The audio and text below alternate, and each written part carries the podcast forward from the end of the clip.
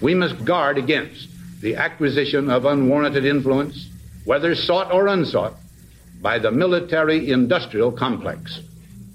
The potential for the disastrous rise of misplaced power exists and will persist. We should take nothing for granted. Only an alert and knowledgeable citizenry can compel the proper meshing of the huge industrial and military machinery of defense with our peaceful methods and goals, so that security and liberty may prosper together.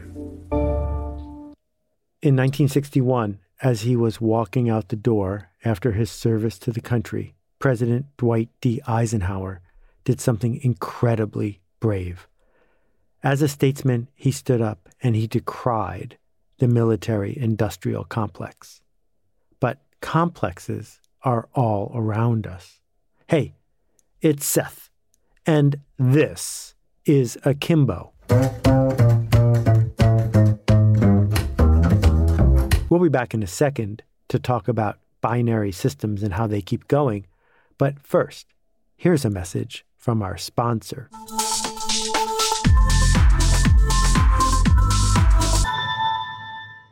It's back. The Real Skills Conference is back, an actual conference. You don't have to get on a plane, but you do need to interact face to face online from wherever you are. Two hours of interaction on your toes with real people talking about the things that matter, the skills that help us make a difference. Akimbo is back running it again. To find out more, visit akimbo.com slash go for all the details. The people you meet will change your life. It's been 60 years since Eisenhower described to the public a two part system, which some people say has three or four parts. And we talk about complexes all the time. It's fun to talk about the blank industrial complex, but I'm not sure we're really seeing what's going on. So I want to take a few minutes to outline what Eisenhower meant and how it's showing up in so many other parts of our world what he was talking about, sometimes called the military industrial complex, sometimes called the war industrial complex, or perhaps the military industrial congressional complex. But what it all adds up to is this if capitalists can make money doing something, and they have levers to use to be able to do it more, they're incented to do so.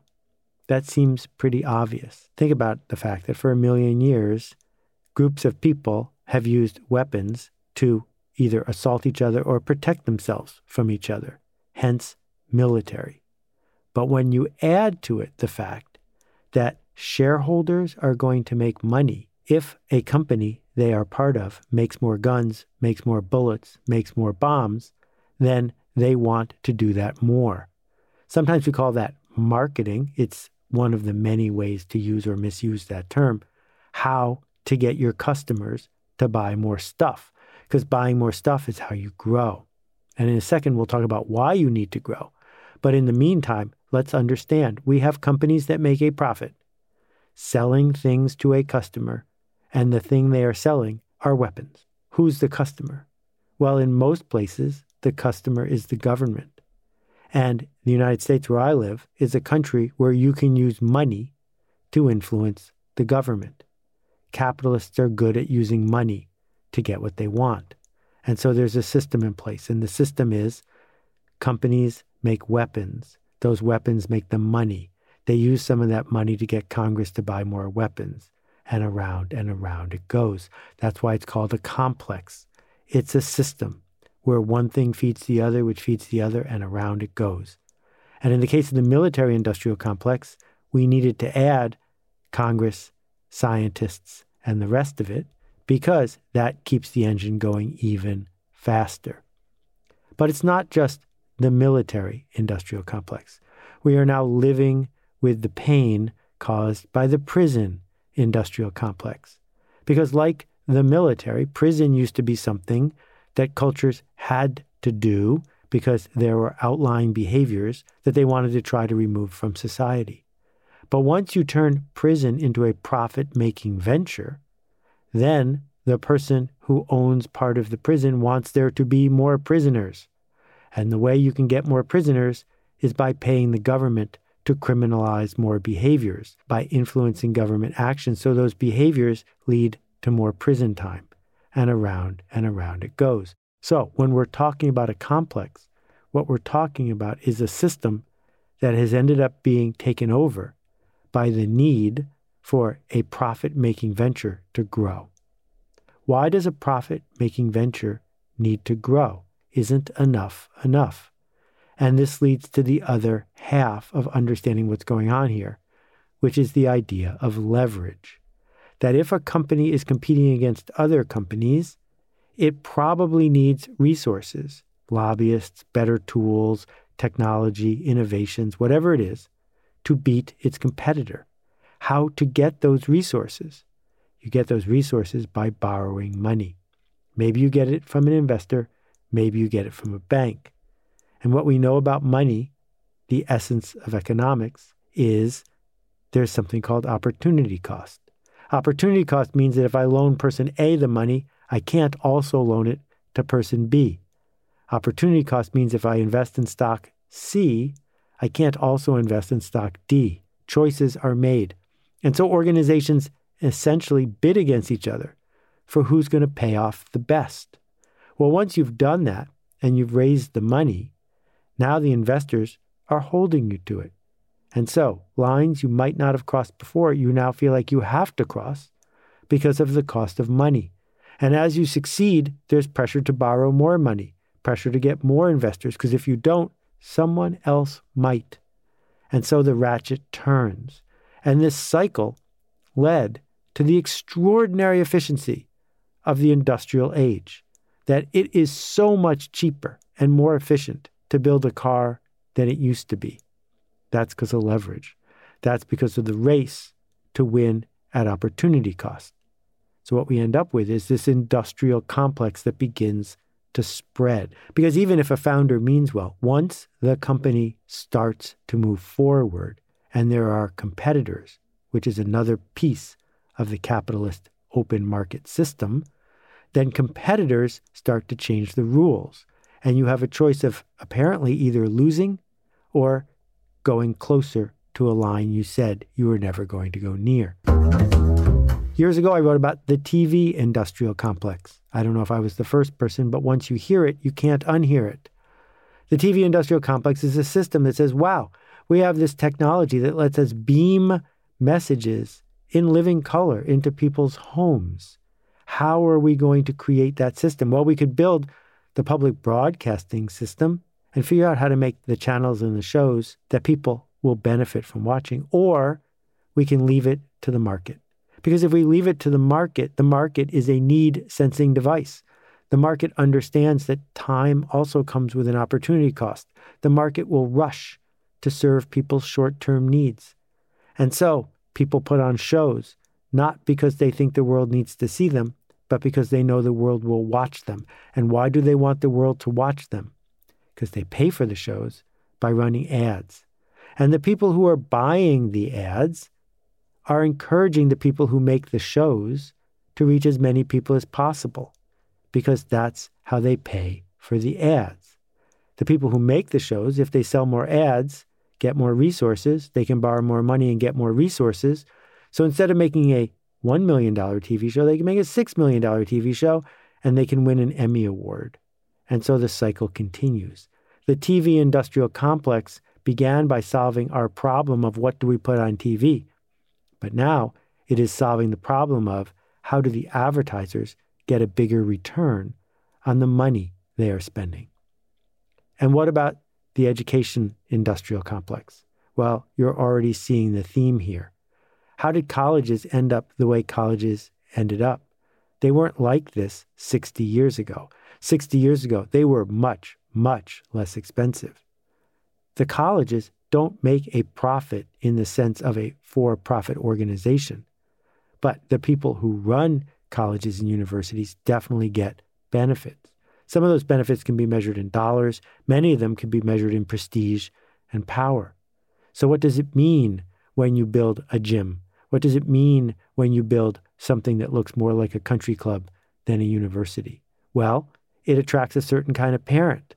That parent might have a certain kid with a certain attitude. That parent certainly has a different way of spending money and brings prestige to the system because of our hardwired 450 year old tradition of privilege and class and race and what's it like around here.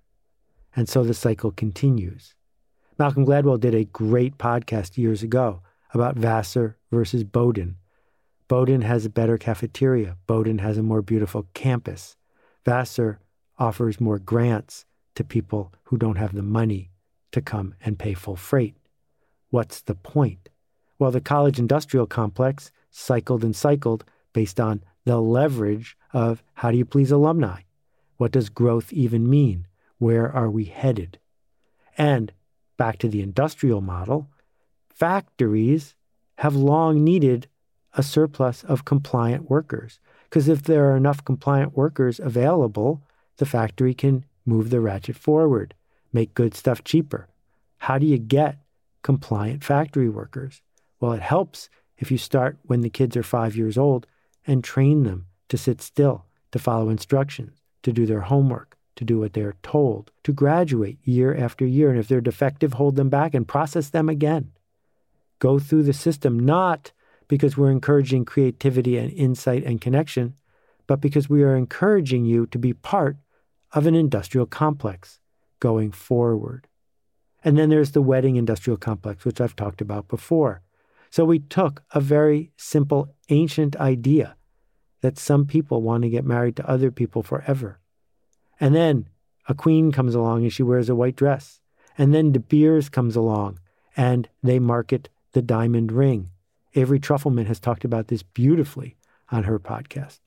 And we end up with another complex, the wedding industrial complex, which, when it's working properly, creates a special day at a fair price that people remember forever, but is also optimized to keep feeding the culture in a loop around and around and around. There's an old joke that there are no towns with only one lawyer. Once there's one lawyer, there's going to be two lawyers. And so, yes, the legal industrial complex. Because we do need agreements, but we also know that if a lawyer sends you an agreement, you need a lawyer too. And so the lawyers lawyer each other. And the same thing's true for trademark and for copyright and for takedown notices and everything else. That what ends up happening when a binary complex gets out of whack is the first word is forgotten and industrial complex is what is remembered because we are ratcheted only in one direction by leverage, by debt, by people waiting for their return. Is there a way forward? Is there a way out? Well, it's fascinating to look at something like Wikipedia, which in pop culture terms has definitely stalled in the last few years. Stalled because the shiny, dark patterns of social media have taken a lot of the buzz away from what used to be one of the three or four biggest websites on the entire internet. Wikipedia has no industrial complex associated with it. They could pay all of their bills in four days if they just turned on Google ads and then turned them off again. But Jimmy and the rest of the people at Wikipedia don't do that. They don't do that because they know that once they did it for four days, they'd do it for eight days because there's another feature they could add. They could start hosting videos, they could start doing this, and they could start doing that.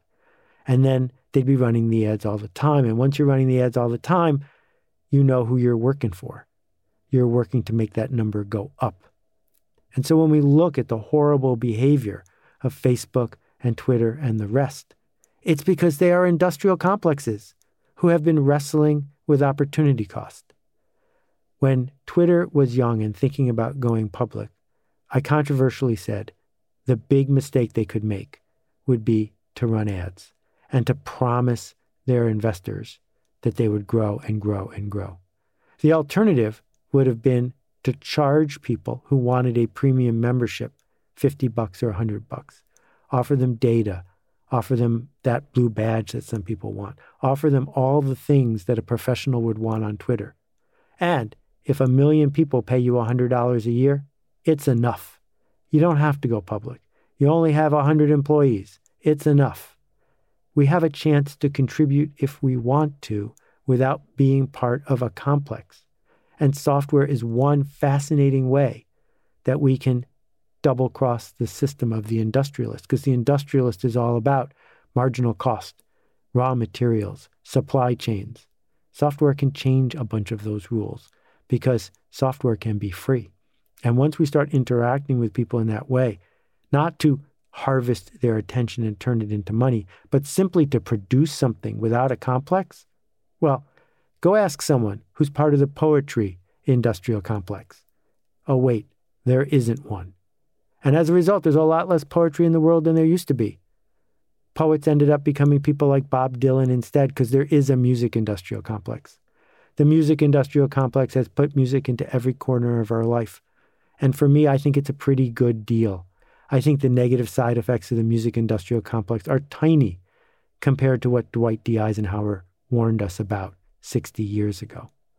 But we need to keep our eyes open and we need to make real, thoughtful decisions about what complex are we building next. Years ago, shortly before he passed away, I was visiting my dad in Buffalo, New York. My dad, like me, loved placebos, and he had been going to the health food store on a regular basis. And what I found in his medicine cabinet were 131 pills he was taking every single day because the placebo industrial complex had gotten out of hand, because the story that he was buying wasn't helping him anymore. It was helping an industry that wasn't in it to help him. It was part of a complex, a binary complex that had lost its way. And so, all around us, we have the chance to put up boundaries for people who are begging us for boundaries, because boundaries actually help complexes, because capitalists can't help themselves if there are no boundaries. But if there are boundaries and people know what edge to go to, then they'll go to the edge and stop. And so, back in the days of network TV, which had lots of problems, one of the problems wasn't irresponsible advertising. It didn't get out of hand. There was someone who was looking at the taste of the ads. There was someone looking at what the ads were promoting. And the advertisers were okay with that because they needed boundaries. So, what we have a chance to do is to look capitalists in the eye and say, you know what? More leverage might not be the answer. What we have the chance to do is to realize the culture is our culture, doesn't belong to the industrial complex there's always a word that comes before industrial complex. And that other half, whether you're a student or a bride or somebody who's worried about the environment or somebody who's worried about violence or safety, we all have a chance to speak up and say, yeah, this industrial complex got us here, but it's going to need some boundaries because its purpose is not to reward the shareholders who got in early. Its purpose is to build the culture. Culture doesn't exist to make capitalists happy capitalism exists to make culture work. Thanks for listening to my rant. We'll see you next time. We'll be back in a second with a question from a previous episode, but first, here's a message from our sponsor. When is it time to level up? When is it time to learn a new way to see the world, to connect with others, to lead, to engage in possibility? Akimbo is a B Corp, an independently owned and operated institution designed around learning, not education, not certificates, not grades, but learning together. It works if you do the work. I hope you'll check out what the people at Akimbo are up to.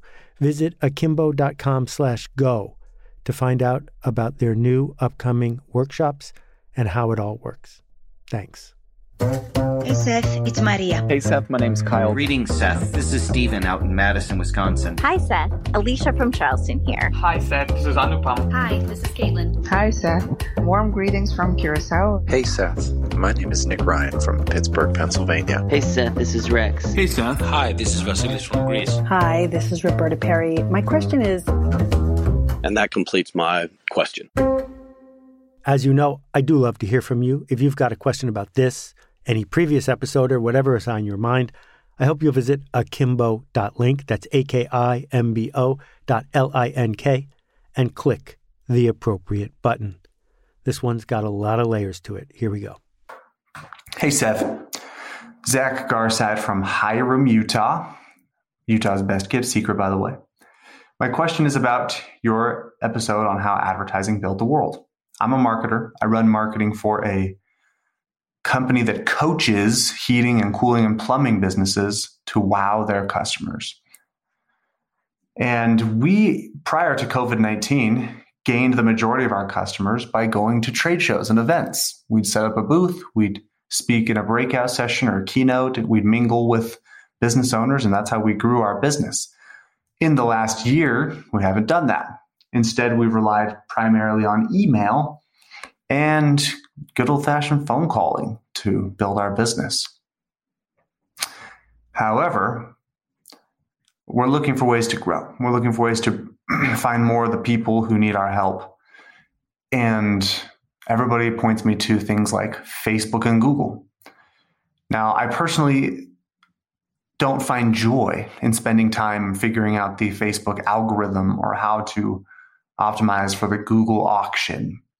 Uh, I don't like feeling like I'm working for Facebook or Google, if that makes sense. So, my question for you is what's the best way for a marketer who doesn't feel good about contributing to the Google monopoly or sucking people's time and attention and contributing to the dopamine drip of Facebook, or as you describe it in This is Marketing, the social media merry-go-round that keeps spinning faster and faster that never goes anywhere. I don't feel good about contributing to those things. I'm wondering how I should be thinking about this, how I should approach this as we try to grow our business. Thanks. Thanks for this. There, there are two things that are going on here, and I want to talk about them separately. The first one is that you are selling a service that most people in your industry don't believe they need or want, either because they're busy installing heating and air conditioning equipment or their business is just right for them. So, the thing that goes on at the conferences where you've had so much success is this the right people are coming. They are enrolled in the journey you want to go on. What kind of person takes off time from work, travels across the country to go to a conference for people who own heating or AC businesses? Well, the answer is someone who wants more, someone who's leaning into it, someone who is thirsty for progress. Because they're all in the right place and you are there, you get the benefit of the doubt. You have a chance to earn their attention and maybe turn that attention into trust. And now that we don't have those things in our lives, we wonder if we wasted them in the past. Knowing how precious they were, just how much care could we bring to them? How much more could we invest in time or effort to help the people who are already demonstrating through their actions that they want what you have, to help them find the confidence, find the insight to go forward with you. But that is water under the bridge or freon out of the pipe, whatever cliche we're looking for. And so now the question is how to replace it. Well, there are people who will tell you that you should buy that attention from Facebook or Google. And there are two giant problems here. The first problem is this if you enter an auction for that attention, you and your competitors will be competing against each other for that attention and all of the money will go to Facebook and Google. It is stacked against you. It is very difficult to find your niche when you're in an open auction in an efficient marketplace for attention. And the second problem is the kind of person you seek. I'm going to assert here, generalizing, stereotyping, a 55 year old owner of one of these businesses who's been doing it with their family for 20 or 30 or 40 years probably isn't typing the magic words you need to have them type into Facebook or Google, hoping that they will find you. It is much more straightforward for them to listen to their peers and go to a conference than it is for them to start Googling something and then possibly clicking on an ad which they are disinclined to trust, and then possibly reading about what you do, and on and on. So you can see the problem here. The problem is the conference organizer in your old model did the hard work of putting that fish in that barrel. And that job, which you now think of as your job, is a whole different industry, a whole different way of doing business. So if I were in your shoes, I would think about a longer term, drip by drip. Oh, forgive me for the water reference again, drip by drip approach that might lead to long term benefits. It might have a couple elements to it. The first one is this Who is writing the most important diary, bulletin, newsletter, journal for the people you seek to serve? Because the cost of you writing it and distributing it for free digitally to 100 or 500 or 1,000 or 5,000 of these contractors is vanishingly low. If you can generously show up with news, with insight, with editorials, with things that turn on lights for people in this industry so generously that they share it with their peers, you can build an asset. And that asset is permission the privilege of delivering anticipated, personal, and relevant messages to the people who want to get them. When I started my blog, I only had 100 readers. 100 readers became 150 and then 200, and then it grew. And sure, 8,000 blog posts later, it's a really big number. But you won't need 8,000 blog posts if you can find your smallest viable audience, if you can nurture them, if you can lead them. And then the second half is who is connecting these people? Who is hosting the private Facebook group or discourse board or Discord discussion for this group? Who is organizing the regular online conferences and podcasts and conversations that are must listens to for the kind of person who used to go to these conferences? Because it's easy to defend our sunk costs, our previous commitments, the way we used to do things. But like all revolutions, it destroys the perfect and then it enables the impossible. It is impossible to imagine that you might have the ability to talk to 3,000 HVAC contractors for free every week. But of course, you can if they want to listen. So the urgent race is to cut out Facebook and cut out Google and not get dependent on fly by attention stealing, and instead to nurture it, to grow it, bit by bit until you are the center of a community. And I think you might discover over time that being the center of the community might be even more valuable than the thing you sell. Because human beings like being in community with people like us doing things like this. And we need someone to be in the center, someone to put on the show, someone to say, hey, kids, over here. Thanks for listening. Thanks for leading. We'll see you next week. I just don't think it's possible or probable in, in today's world to distinguish yourself as an educational institution or as a success seeker at the level of, of information gathering or information distribution. I mean, this is the information age, and you can get a great book, a great essay, a great idea anywhere, you know, and none of us can do that better than the internet, right? Um, there is no great thought leader who can outthink the internet. Like, we have data. What Alt MBA gets right is it puts you in a context where you're part of a community that says, yeah, yeah, yeah, that's good. You got access to ideas, you got access to information, that's awesome, but when are you gonna show up? When are you gonna face that blank page? When are you gonna face the possibilities within you? When are you gonna face those fears? I'm not gonna let you hide. You gotta show up. And that's the hardest part. And it sounds simple, it sounds very commonsensical, but it's the number one reason why we don't write that book. It's the number one reason why we don't ask that question. It's not because we don't know or we don't have the information. We don't have an environment and we don't have a support network that makes it feel like showing up is possible for me. Not just possible for the success stories I see out there, but I can show up. Consider the Alt MBA. More than 3,000 alumni in 74 countries around the world. Find out more at altmba.com.